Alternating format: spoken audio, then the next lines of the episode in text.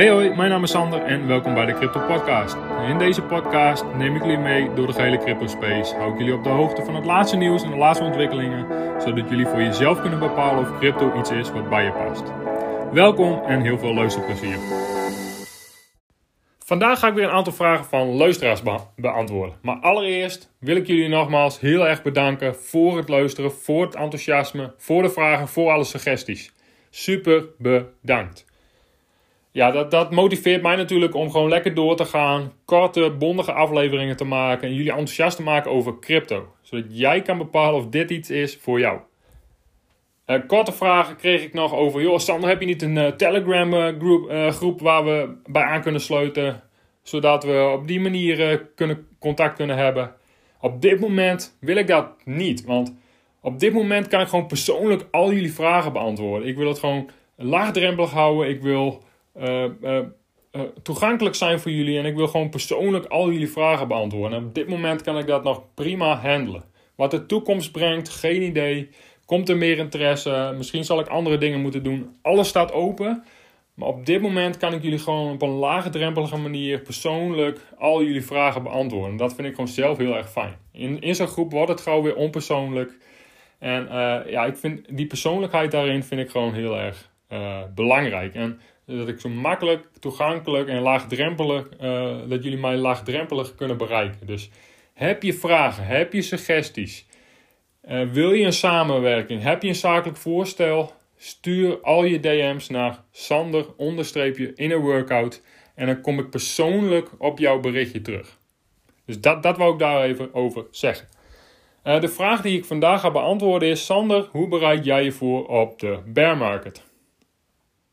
Allereerst, uh, dat klinkt heel suf, ja, moet je ervan uitgaan dat er een bear market komt. Of een bear markt. Daar verschillende meningen nog wat over. Ik ga er gewoon van uit. Omdat ik vind dat het een hele gezonde instelling is. Hope for the best, prepare for the worst. En waarom zou je heel je rendement of heel je vermogen aan het eind van deze boelmarkt op het spel gaan zetten? Ik denk dat dat wel heel erg tricky is. Dus Hope for the best, prepare for the worst.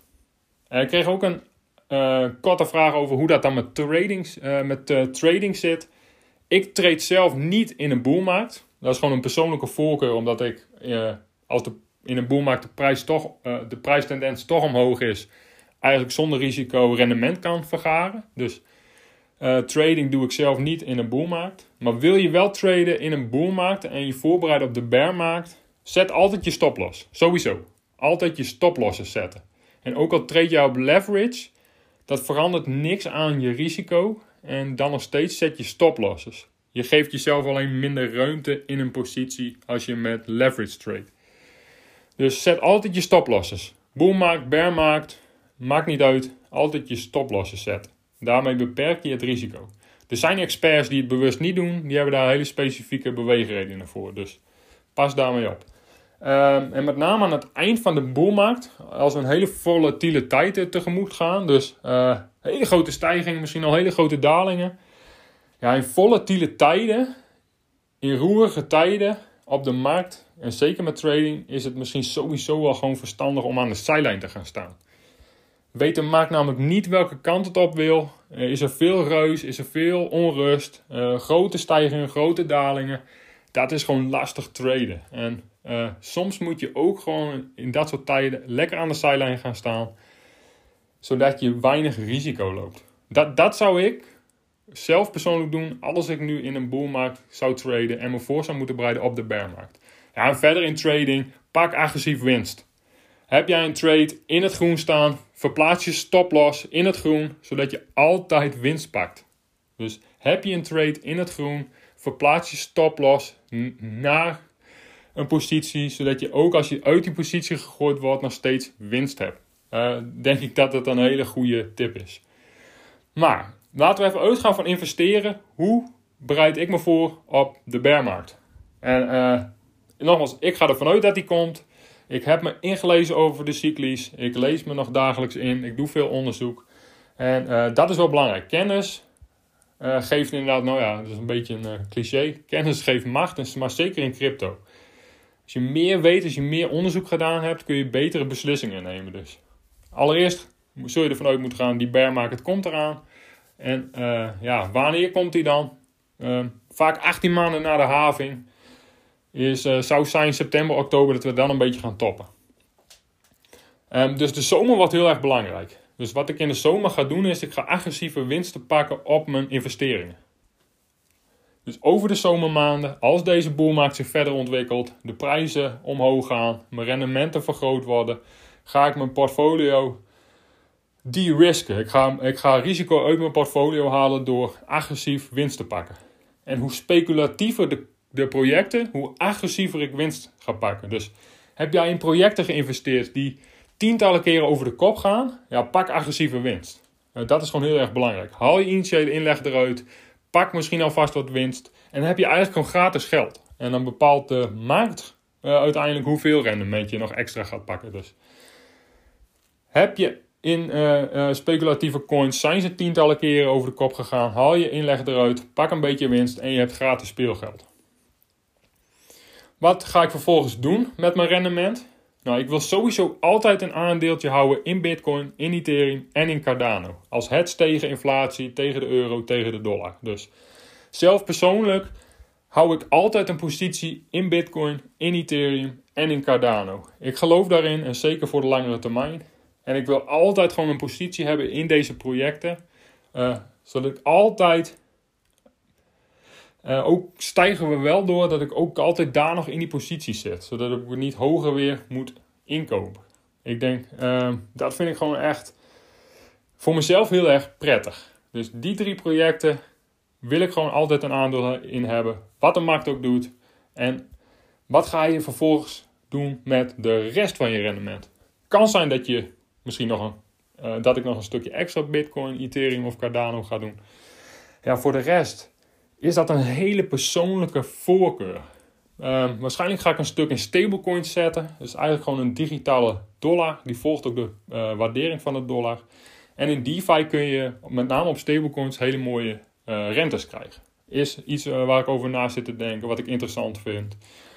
Maar ik wil ook weer niet te veel uh, terug in fiat. Want ja, de dollar en de euro zijn op het moment toch wel heel erg zwak. En daarom zit je überhaupt in crypto. Omdat je eigenlijk als hedge tegen inflatie, tegen de euro, tegen de dollar. Dus afhankelijk van hoeveel rendement, hoeveel vermogen ik verga. Uh, zou vastgoed zou iets kunnen zijn. Goud zou iets kunnen zijn.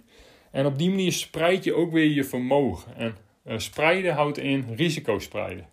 En een investeerder, en dat heb ik vaker gezegd, doet één ding goed: risico spreiden. Dus dat is een beetje mijn tactiek om me voor te bereiden op de bearmarkt. Ik ga jullie geen uh, stappenplan aanreiken van A tot Z. Dit is precies hoe je het moet doen. En dit is het gouden ei. Ik denk dat dat niet bestaat. Dat is heel erg persoonlijk. Hoeveel risico wil je nemen? Wat wil je met je rendement doen? Uh, welke aankopen wil je doen? Uh, wat is je persoonlijke voorkeur? Waar geloof je in? Waar geloof je niet in? Misschien wil je wel iets doen met je cashgeld. Misschien wil je wel een auto kopen. Misschien wil je wel een huis kopen. Dus dat is heel erg persoonlijk. Maar dus hoe ik mezelf persoonlijk voorbereid. Ik wil altijd een positie houden in Bitcoin, Ethereum, Cardano. los van wat de markt doet. Omdat ik geloof in de langere termijn potentie van deze projecten.